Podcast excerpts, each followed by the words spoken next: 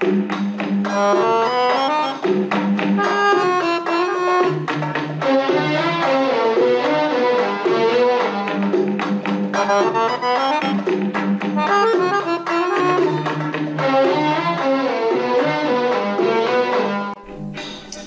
النجاح برنامج خاص بالتنمية الذاتية.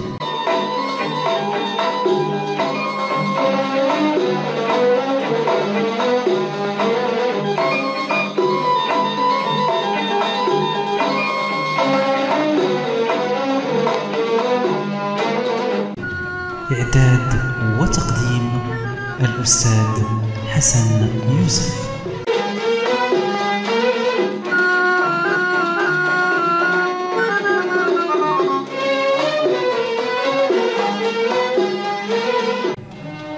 أخرجه للإذاعة عماد صبحي.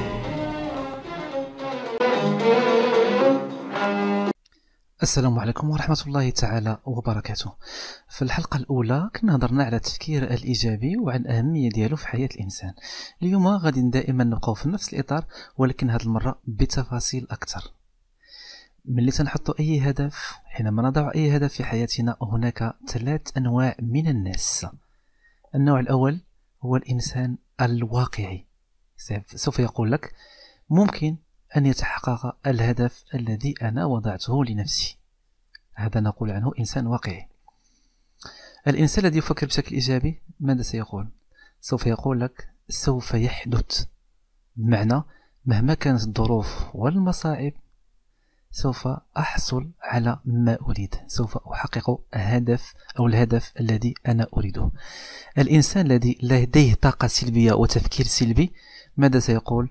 سوف يقول لن يحدث بمعنى أن الهدف الذي وضعه ربما لن يحدث أبدا في حياتي. هنا خاصنا نختاروا شكون هي أفضل حالة نفسية اللي ممكن تساعدنا على تحقيق الهدف ديالنا.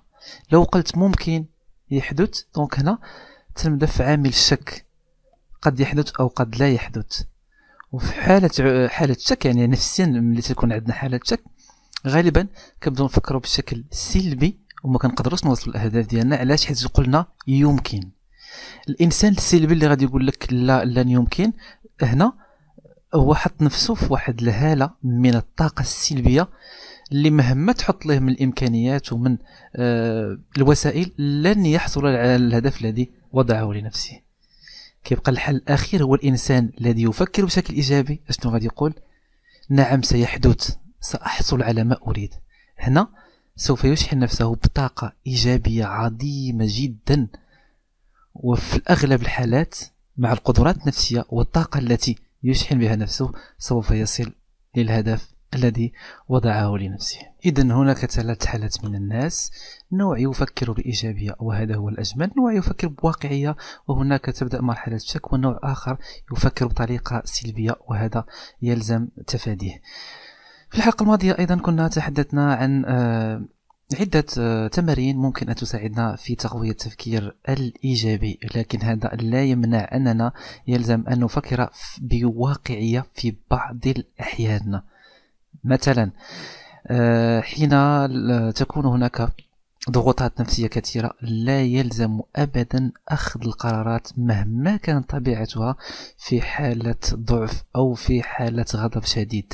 وهذه من الأشياء المهمة أيضا في الحياة العامة وفي الحياة آه، الشخصية. لا ينبغي أبدا اتخاذ القرارات الهامة ونحن في حالة غضب لأن غالبا ما تكون قرارات غير صائبة. كما, أن كما أنه أيضا لا يلزم إعطاء وعود حينما نكون في قمة السعادة والفرح حتى لا نتعرض للإحراج بعد ذلك. في الحلقة الماضية تحدثنا وقلنا بأن واقعنا ما هو إلا نتاج أفكارنا. فلماذا لا نغير أفكارنا حتى نعيش الواقع الذي نريد نريده بشكل أفضل؟ من الأبيات الشعرية الجميلة الجميلة أقول المشهورة في الشعر العربي. آه، كن جميلا ترى الوجود جميلة وهي آه، تطبيق للحديث الشريف آه، تفاءلوا بالخير تجدوه. فلنكن متفائلين ونعرف إن شاء الله بأن الغد سوف يكون أفضل وأحلى وأجمل.